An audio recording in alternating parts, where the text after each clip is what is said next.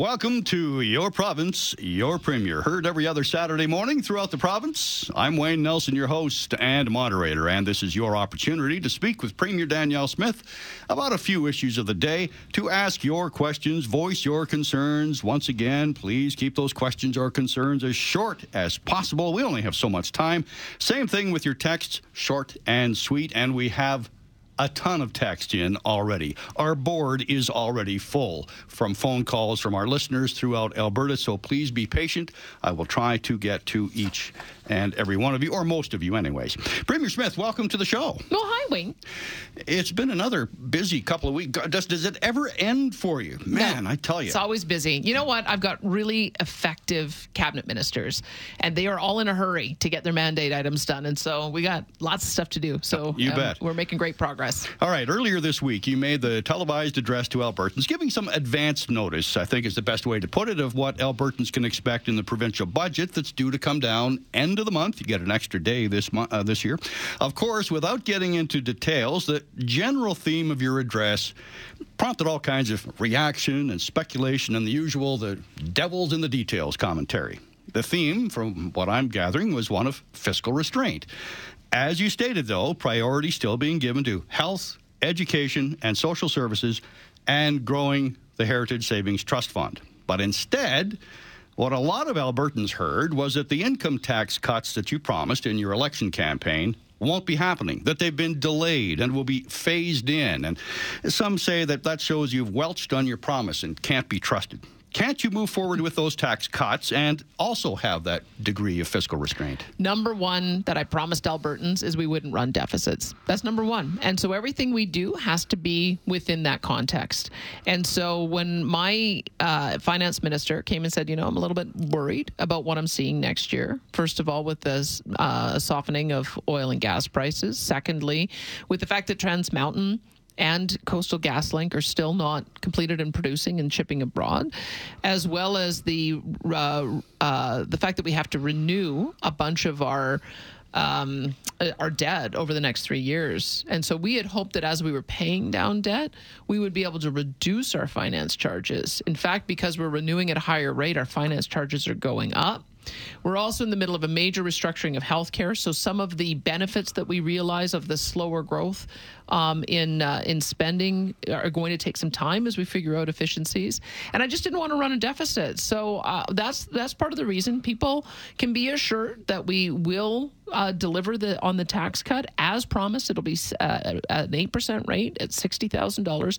It's just going to, and we'll show the plan for the phase in on it. But I think that uh, people would be very upset with me if we delivered a tax cut and then had a deficit. I think that I would I would face a lot more pushback on that. So my overriding goal is to keep our first promise promise, which is to make sure that we're, we we stay in balanced budget. Okay, let's get on to the other, uh, the big topic, the Heritage Savings Trust Fund. Ambitious plan to boost it to 10 times what it is now, 25 billion to 250 billion by 2050.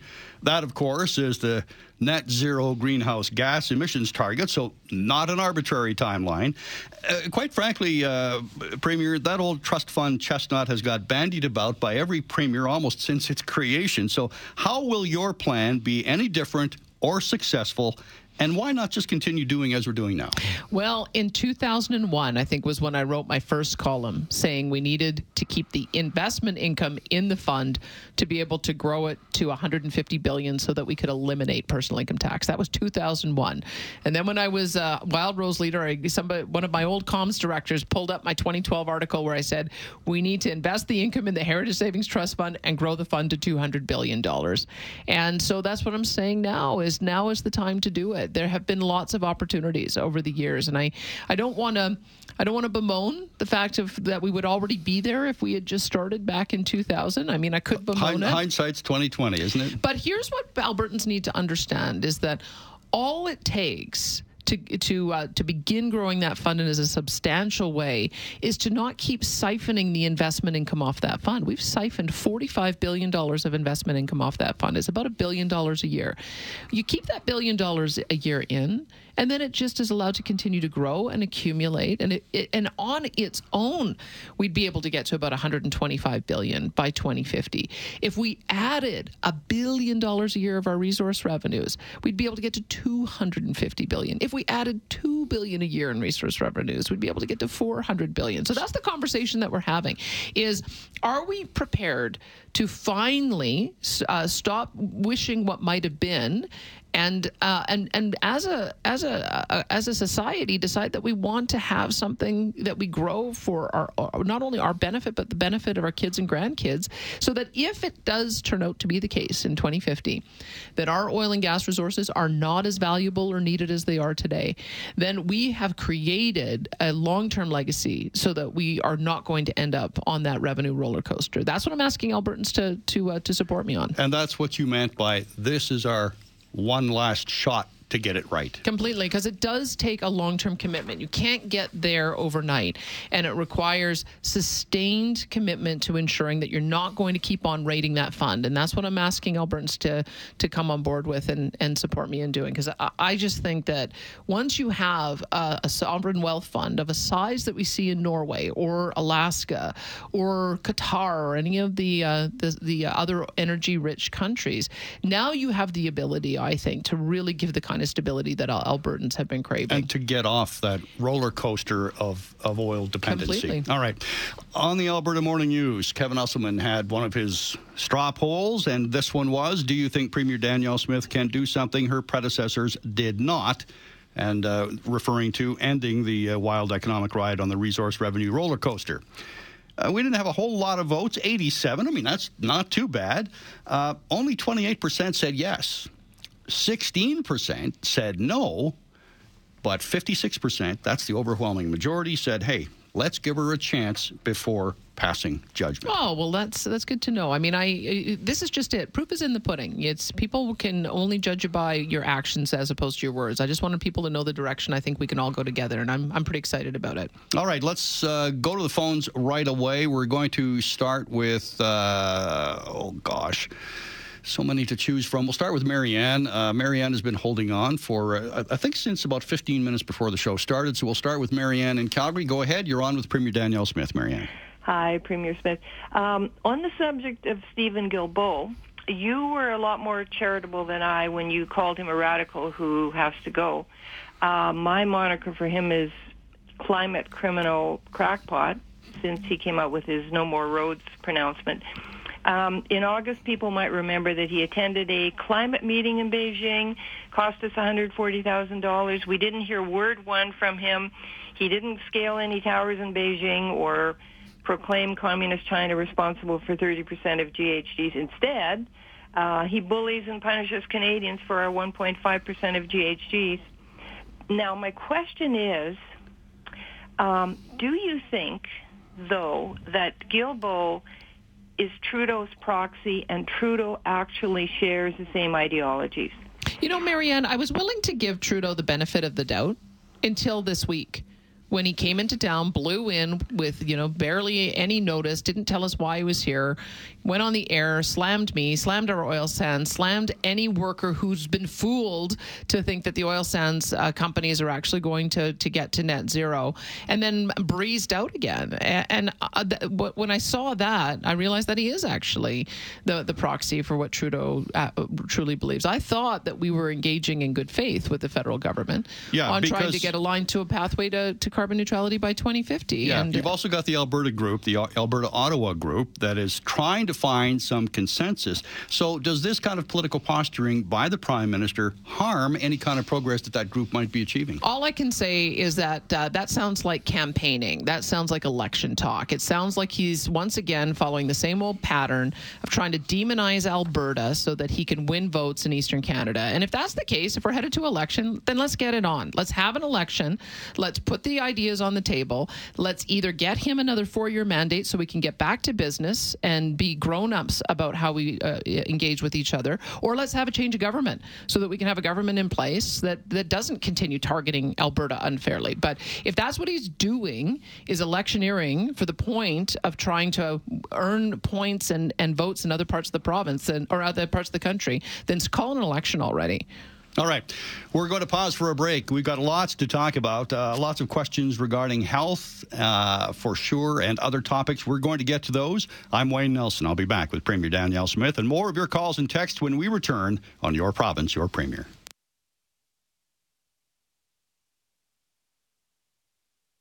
Your province, your premier, with Premier Danielle Smith. Talk on FM, QR Calgary. If you're just joining us today, you are indeed listening to Your Province, Your Premier, heard every other Saturday morning for listeners throughout Alberta. In Edmonton on 630 CHED, here in Calgary on QR Calgary, it's your opportunity to be heard by Premier Danielle Smith. Now, we still do have that full slate of, uh, phone calls from both uh, CHED and Calgary. Lots of text messages as well. And this is an important one I'm going to start off with. Uh, I'm not sure who sent this one in, but the question is so to save all the money, uh, and she, the references, I, I, presume, with the Heritage Savings Trust Fund, uh, you will sacrifice health and education. Absolutely not. Um, if you heard what I said, what I said was that we've been siphoning about a billion dollars a year off of the Heritage Savings uh, investment to put into general revenues. So if instead of that billion dollars, if we just saved it in the fund, it would grow and compound over time. That's all we have to do is just a little bit of belt tightening so that we can save a billion dollars because the next year it'll be 1.2 billion and then the following year it'll be 1.7 billion and then the next year it'll be 2.3 billion and pretty soon it'll be self-sustaining and growing. That's how compound interest works. It's why people put money into RRSPs and why they tell you put money in early when you're when you're young because the interest will do most of the work to get you there by the time you're 65. That's all I'm asking Albertans to do is just have a little bit of restraint so that that billion dollar can stay and be invested. And then when we have windfall surpluses that come from the uh, the acceleration in uh, the sale of our, our products or the the uh, the higher prices, then we'll put a portion of that into savings. We'll put a portion, of course, to debt repayment. We'll do a portion for one time one time spending. But here's the here's the thing that we need to understand is that we are in the middle of a major restructuring of healthcare, and there's a reason for it. We have. No, let's. If I could interrupt you right there, yeah. let's let's talk about that for a minute. Yeah, please. Um, the question, two questions related to that on the text line. How can our healthcare system improve when there's essentially been a hiring freeze for months? After your announcement that the number of frontline healthcare workers were being increased, it's not happening. And the other uh, texter said, How will a freeze on the hiring of healthcare professionals improve the access to healthcare for Albertans? That's spin. That is spin from the unions, and it is not accurate. We have asked for a higher level of scrutiny when we hire managers and non clinical staff. Because what have I said? I've said we have layers and layers and layers of and layers and layers of managers, which is keeping us from being able to hire frontline workers. And so our new um, health services CEO has said, you know what? You want to hire someone who doesn't see the eyeballs of patients? I need to sign off on that. And that is exactly what Albertans expect us to do. And it's exactly what I told Albertans we would do. When it comes to uh, physician assistants or uh, clinical staff, we're, we're, we're having that uh, d- decided at a lower level. It's just an extra level of scrutiny to make sure that the positions being hired are ones that we need to actually fill. And in fact, when uh, the new approval process came through, they sent out 250 job offers within 48 hours. It may actually allow us to get faster hiring on the positions we really need and then not hire excessive managers who we don't need at all. So I'm just saying I'm not going to accept the uh, the the the spin that is out there. It's simply not true. What we are doing is ensuring that more dollars get put on the front line because the clinical care and the patient care is absolutely essential. Where are we on the issue of LPNs? Well, look, I can tell you where we're at on trying to assess the problem that we have in Alberta Health Services, and there's it's a twofold problem that we have. One one is that we have a an org chart that is 663 pages long. If you want to get an idea of why we have such a management problem, 663 pages is their is their org chart. So we are slowly working our way through that to decide where those positions should be. Should we be hiring them at all? Should they be in the department? So that's one part of it. The other part that we're trying to assess is why do we have a constant crisis in acute care? Why is it that I'm, we're constantly told that beds are full, they're at 100% capacity, that are at 105% capacity? And part of the reason for that is that we have people who are in acute care beds who should either be in continuing care, mental health facilities, they should be in addictions treatment, they should be at home with home care, or they're awaiting some kind of support for, for rental housing. We just got an assessment of how many alternative level of care patients there were in our acute care beds.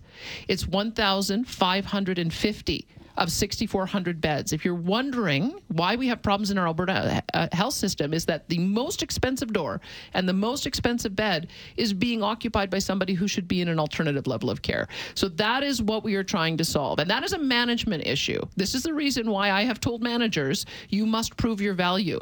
And a manager who sat there and allowed for somebody to sit in a bed for literally 800 days because all they needed was to get their tax return done so that they could figure out how much much how much uh, um, uh, support they were entitled to. If a manager wasn't able to see that and move it, that's a manager who shouldn't be there anymore. We have stories like this all over the place of people who have been languishing in acute care beds for 100 days, 200 days. That one's actually 891 days. So don't tell me I need to hire more managers. I need to hire fewer managers. I need managers who to do their darn job. And if they don't do their darn job, we're not going to hire more of them. We're going to hire more frontline workers. All right, let's uh, switch gears we're going to go to uh, John calling in from Diamond Valley with a Rick McIver question. Uh, go ahead, John. You're on with uh, Premier Smith. Yes. Good morning, Premier. Uh, uh, our two communities were amalgamated here about a year or two ago, and lately there's been a lot of stuff happening in the communities that shouldn't be happening like uh, I can't go into details because there's been non-disclosure agreements signed. But I was wondering if Rick McIver could do like what he did at Chestermere and have a look at the books and see what's going on. Well, thanks for that. Um, I'm, I'm sure uh, we'll pass that on to Rick McIver and see. Look, we don't want to interfere in municipal um, uh, elected, locally elected decisions uh, capriciously or arbitrarily. There has to be a very serious reason to do that, and he made a determination that that was the case in in Chestermere, and that's why he made the decision that he did. But I don't want anyone thinking that we want to intervene in these kinds of cases. The, the, the, there's a there's an opportunity for anyone to try to address their concern they have with council. We we put in recall legislation that allows for a recall petition. I think there's three different petitions going on right now.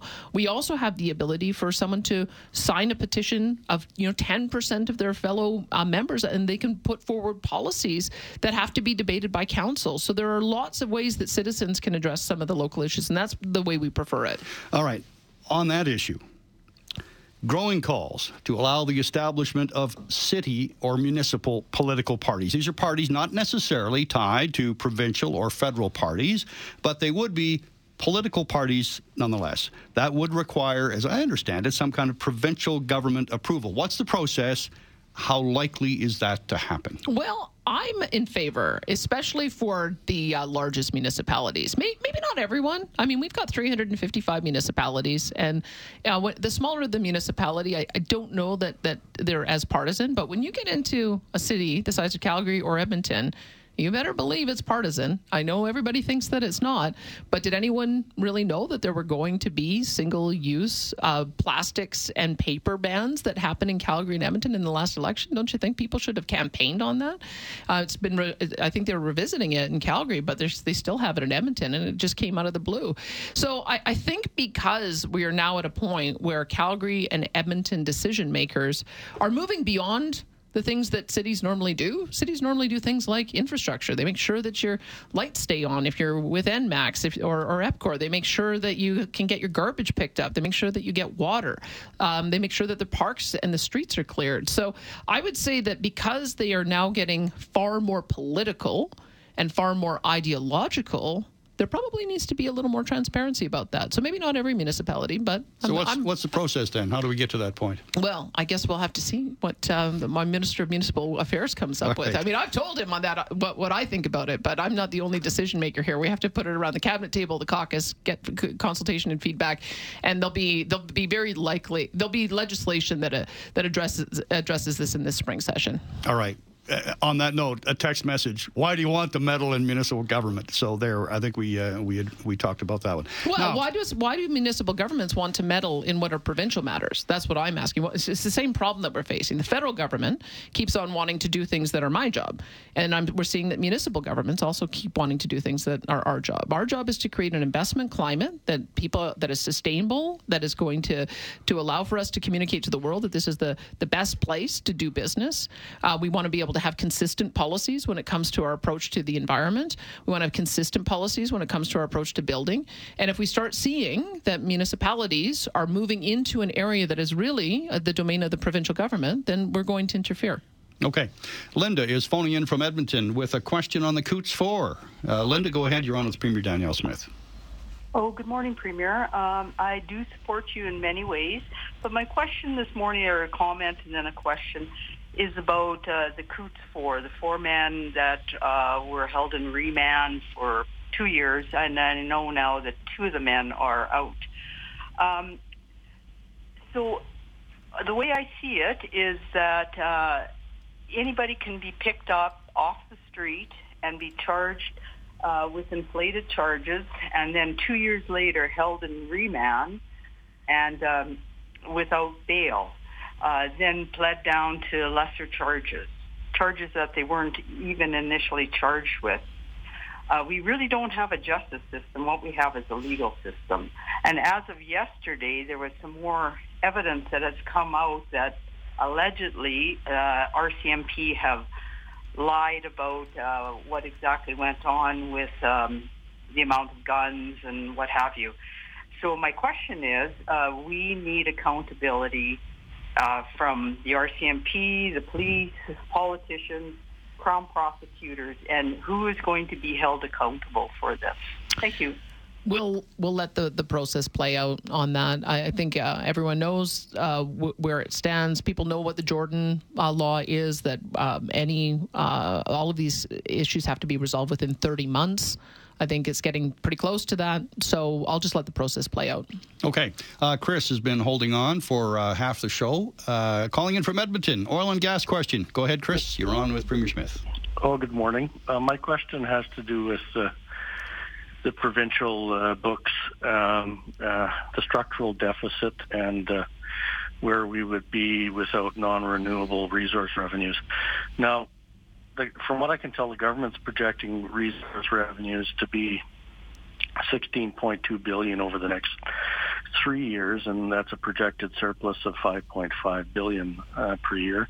But if you go back and look at our resource revenue um, as an average over the past two decades, that would be 9.3 billion, and we, you know, we'd go from a surplus of 5.5 billion to a deficit of 4.8 billion over the next three years. And I, I think, uh, Madam Premier, people just do not understand the, um, the the nature of our structural deficit and how we are at risk every year, depending on external circumstances, uh, which affect uh, the price of oil. And and so, y- sure, everyone wants you to spend all of this money uh, on fixing health care, fixing opioid and addiction. You know, the unions will always ask for more money.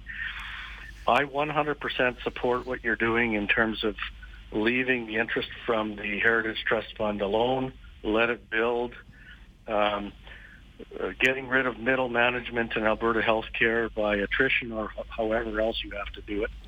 I'd really be interested in seeing that organizational chart that is I don't know how many pages long. I think you People need to have no an idea. entire wall to put it on, from my You know what? understanding. I A- think a what would regular be- whiteboard wouldn't be enough. Well, I think what we if we're in this room, I think it would be every single wall from fl- floor to ceiling on an eight and a half by eleven page for us to be able to see the entire org chart. Interesting. Well, and I, you know, it'd be really nice for this for the citizens of this province to see uh, all of these people on that on that 663 page organizational chart and how many of them are on the sunshine list. And that's why we can't control our spending. You know, we've got uh, the structural deficit means without non-renewable resource revenue, we're in a deficit. Right, Chris. And people have to understand that. Please get that across to Albertans. Chris, you did a brilliant job getting that across to Albertans. It's, it keeps me awake every night looking at how much resource revenue is now needed to be able to balance our budget. And we've been so fortunate over the last few years that there's a couple things that have happened. One is that our big oil sands projects, I think 65 out of 114 are now at payout. What that meant is we had a structure where they would pay a lower royalty until they recovered their capital costs. And it was, uh, I think, 1% to 5%. And now that their capital costs are recovered, recovered. It goes up to 30 to 35 percent. So that has made a huge difference. And so we we we should have a relatively higher level of income as a result of that. When Trans Mountain is up and running, that'll be an extra 600,000 barrels per day. And then when uh, Coastal GasLink is finished and we're able to see more LNG projects, that will also increase the value and price of our of our gas. And so there's just it's just a little bit of patience because some of those things are coming into alignment. They're just not there yet. But I would tell you, and I want people to, um, to understand the the problem that we've discovered. The problem that we've discovered is that our revenues, our long term revenues, don't grow as fast as the, the budget asks of the departments. So departments might want five or six or seven percent per year, but if our revenues are only growing three percent per year, Yeah, we can't we can't keep growing our expenses Yeah. faster than our revenues. So that's part of the reason why we've got to find different ways of doing things. Uh, better ways of doing things, more cost-effective way of doing things. It doesn't mean that you do less service; it just means you do service differently, and that's the transformation that we're in the process of doing right now. All right. Brian is uh, calling in from Cochrane with an EMS question. Go ahead, Brian. Yes, thank you, uh, Premier. Uh, I'm the chair of the Cochrane EMS Crisis Citizen Action Group. We've been around since uh, 2021. I'm a retired ACP, and we have developed four pillars of how we think we can improve the EMS service. And I just want to talk about one pillar. Cochrane-based EMS ambulance was, must not be tasked with non-emergency transfers of any type under any circumstances. The information that we have, we're doing about 13 non-emergency transfers out of Cochrane. Yesterday, Diamond Valley was on a transfer to a city hospital, and a Delta call came in. And my question, why is it taking so long to get these private contractors online that can do the private, that can do the non-trans, non-emergency transfers and leave our EMS cars in the community that they, uh, that they're based in? Right Thank on. you. No, you're totally right, and and thanks for the work that you're doing because it, it's made a, a huge difference. When R.J. Sigurdson was my parliamentary secretary, he elevated all of those concerns, which is why we created that non-ambulance transfer process, and it was working pretty well in the first few months, and then there was an election and things started to regress, and so we made a change in the senior level of management. And we brought in uh, the person actually who engineered the, uh, the the changes to EMS, Athana Mentzelopoulos, and so part of what we've discovered is EMS has to be governed separately. It has to be governed from the department because if it's governed by AHS, then the then they're being dispatched for the um, and used in a in a way that that uh, I think is inappropriate. So number one, you'll have ambulances that are parked and act, acting like an extension of hallway medicine. We can't have that. And then you'll also have ambulances that should be doing the acute care calls that the caller was just ta- talking about, essentially transferring patients for, for medical appointments. We have an ability to have a different type of vehicle for that.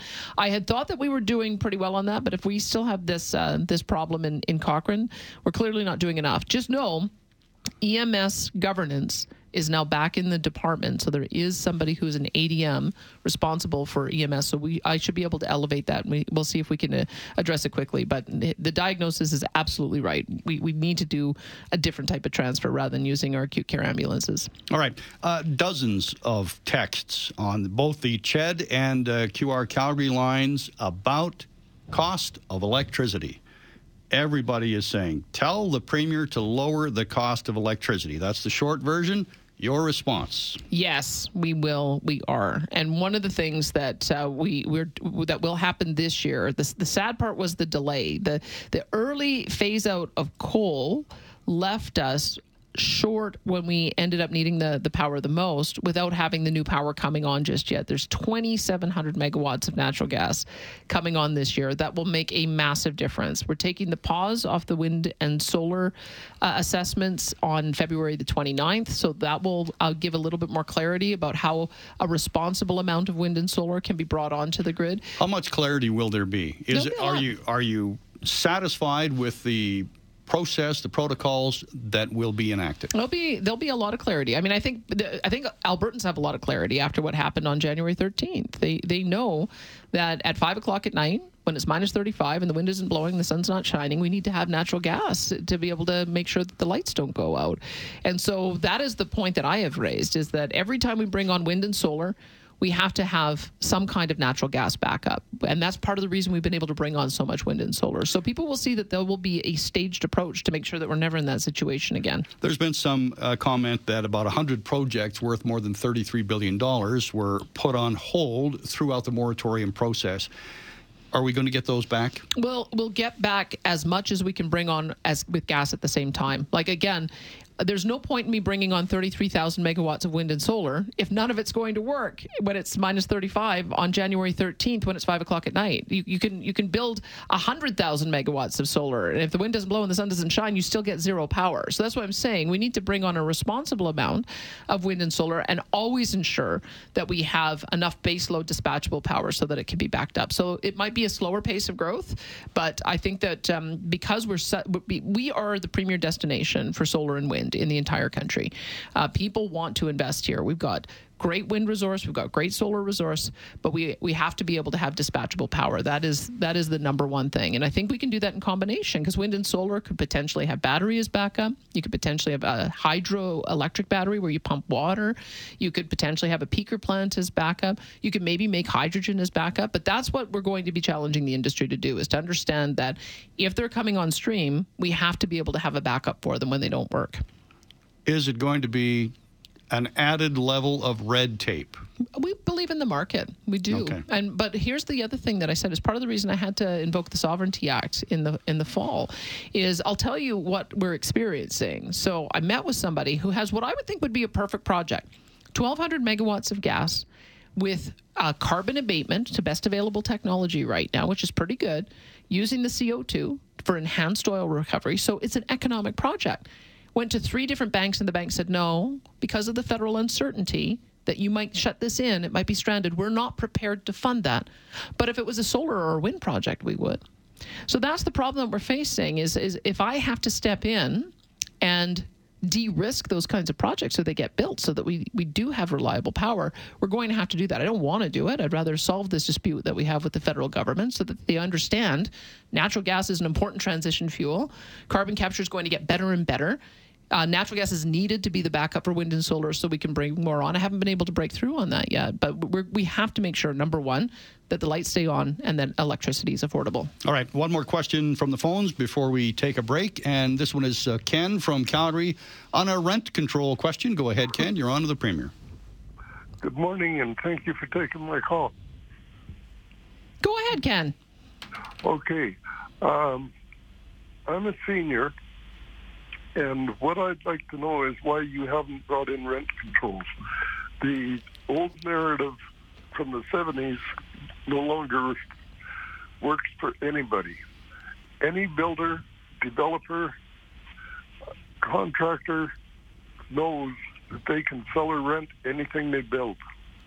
And you have no idea how many seniors you're hurting there's there's two different ways to be able to help seniors and those who have low income. And the, the way we want to help seniors is by ensuring that we have a robust rental subsidy program. So i think we're adding 15000 more people to our our rental subsidy support program because uh, that to me is is the way that, that you ensure more rental housing gets built. Look what hap- what happens when and they've seen this time and time again in different markets when you have rent control put on, the person who's currently in the house may be protected.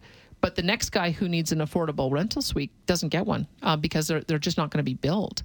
We have to make sure that we create a market where uh, there's always going to be people saying and developers saying, "Yeah, I want to build more rental suites." Last year, I believe we had 5,300 uh, housing starts on rental on rental property, multifamily rental property, and we want to keep that going. That is the way that you solve the long term problem. You just have to make sure that you don't put anything in place that is going to chase away that kind of construction. Otherwise, you end up with problems like you have in other jurisdictions where where they, they are seeing a massive acceleration in, in Vancouver and Toronto. I don't know that there will ever be attainable housing in in Toronto or Vancouver. We're we're not in that situation. We never want to be. But the way we do that is we make sure that we continue to have housing starts and rental starts.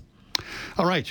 I'm Wayne Nelson with Premier Danielle Smith. We're going to be back to wrap things up in our final segment on Your Province, Your Premier.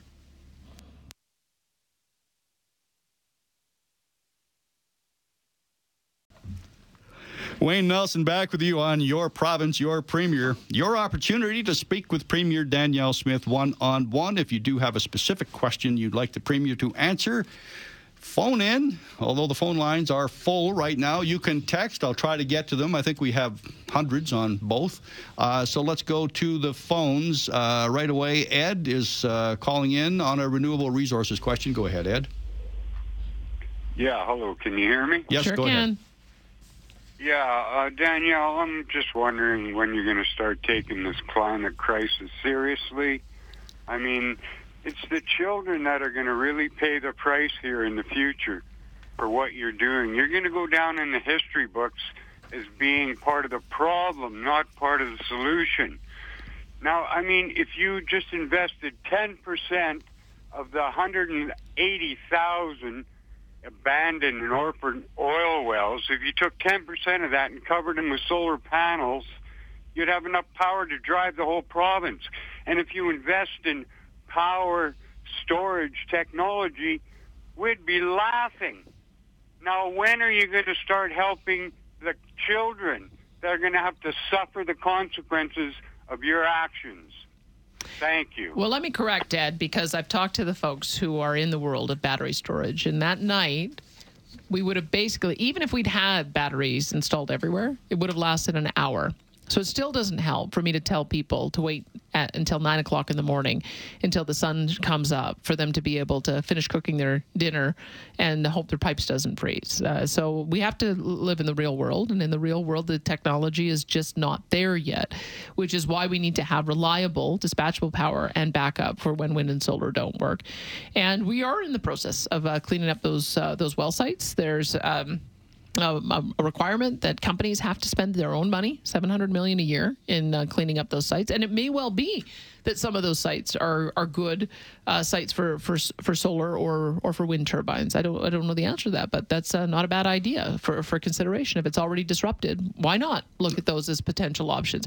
But the the fact of the matter is, my government is committed to reach carbon neutrality by 2050. We have big projects like Pathways, Dow Chemical Petrochemical, net zero petrochemical plant, Air Products, a net zero hydrogen. Heidelberg is making a final de- decision on uh, net zero cement.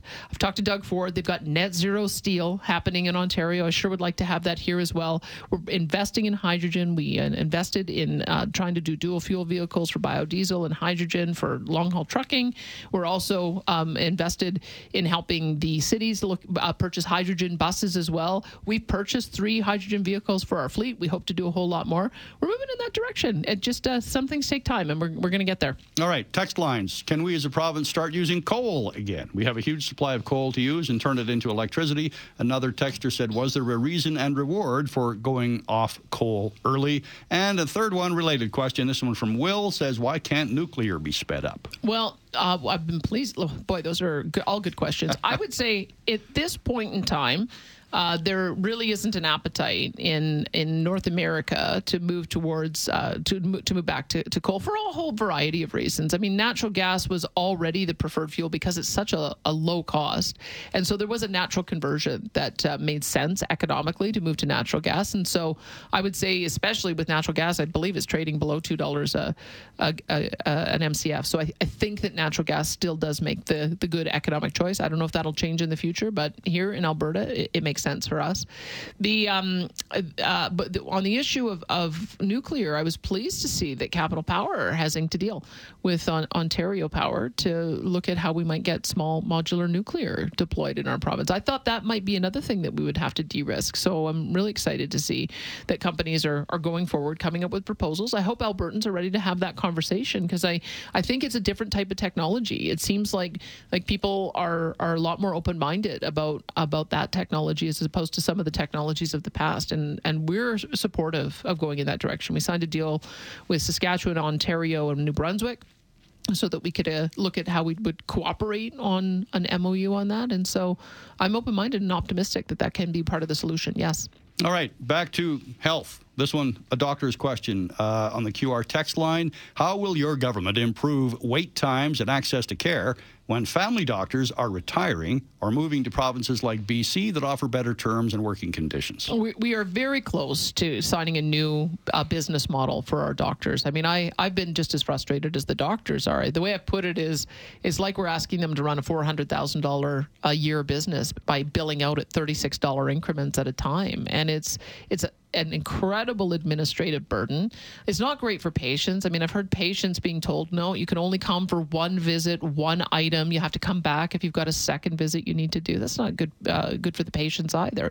So if we can create a new business model and payment system where we pay a doctor for rostering a patient, so that helps them take care of their administrative costs, maybe defray some of their overhead so that they're starting the year not worrying about how they're going to pay the bills, the rent, and the utilities, and then pay them on a per patient basis, depending on how um, the acuity of their patient, so that they can manage their chronic conditions as opposed to the pay for service, then I think we'll be moving in the right direction. All of that's complicated because, as you've seen, there's multiple pieces to it. But we want the same kind of arrangement for our nurse practitioners so that we can have nurse practitioners open up practices as well. So I'm told by my um, my health minister that we're, we're very close to, to uh, working out the details on that. I, am hoping that we're talking matter of uh, weeks, not months. Uh, we're about to have the budget come down next year, and then we, uh, we'll be able to to move forward. I believe with this new bo- business model in the new year and uh, in the new budget year. And I I know everybody is looking forward to it. So I would just ask everyone be a little bit patient. We inherited a lot of problems, and we're, we're working through trying to fix them one at a time. Back to the cost of electricity. Text message in on the QR line. Is there a perverse incentive for the transmission and distribution companies to spend as much money as they can justify under the AUC's rules? Does Premier Smith think the costs for transmission and distribution could be decreased if the regulator was able to conduct more thorough audits on capital costs. Hmm. That person he seems to know a lot about the electricity business. Totally right as well. That that one of the things that we've observed is that in the past, it, it, the, the model allowed for for a coal company to build a big facility, and then the transmission lines were, were pretty straightforward to get them to market. Sorry, I got a little bit, bit of uh, tickle in my throat.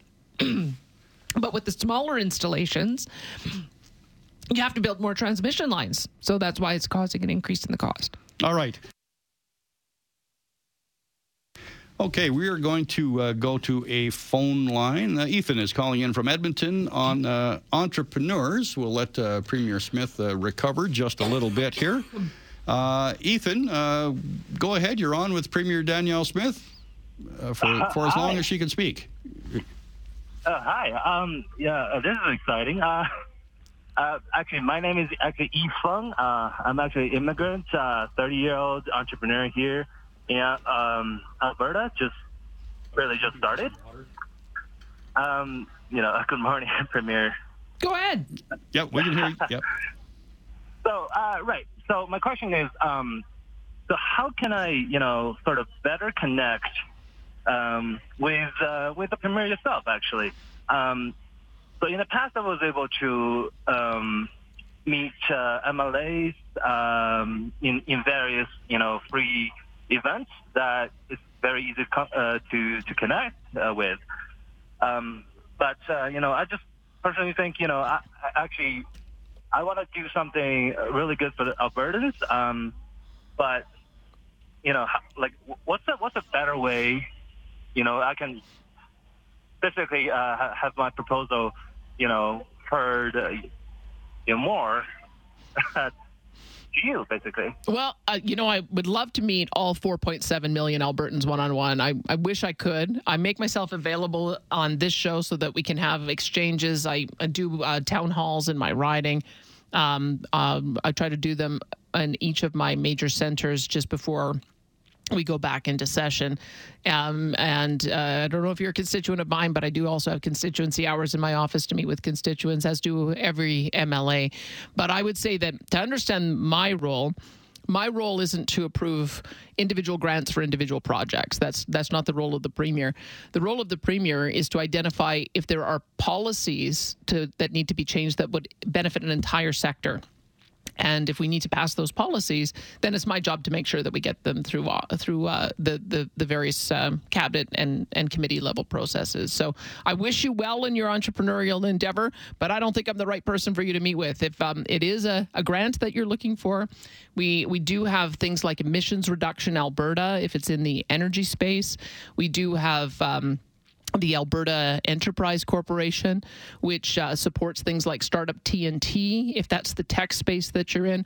So I would just encourage you to call your MLA and find out the different programs that are available. All right. One all right, one final question. Uh, we got about 20 seconds left. Uh, the Premier was talking about rental subsidies. Where do you find this program? Uh, th- that is through my Seniors Community and Social Services Minister and Ministry. And so go online and, and have a look for that because we, we knew that we needed to, to do an expansion of it. There are limitations depending on what your income level are, but we, we want to, to be able to sure uh, it has to be tailored to the family size as well. It's a little bit uh, lower for a single and a little bit higher for a family because you need to have a larger space. But Seniors Community and Social Services is the ministry to go to. Premier Smith, thanks for joining us today. Thanks, Wayne. See you again. We'll do this again in a couple of weeks at this same time. I'm Wayne Nelson. You've been listening to Your Province, Your Premier.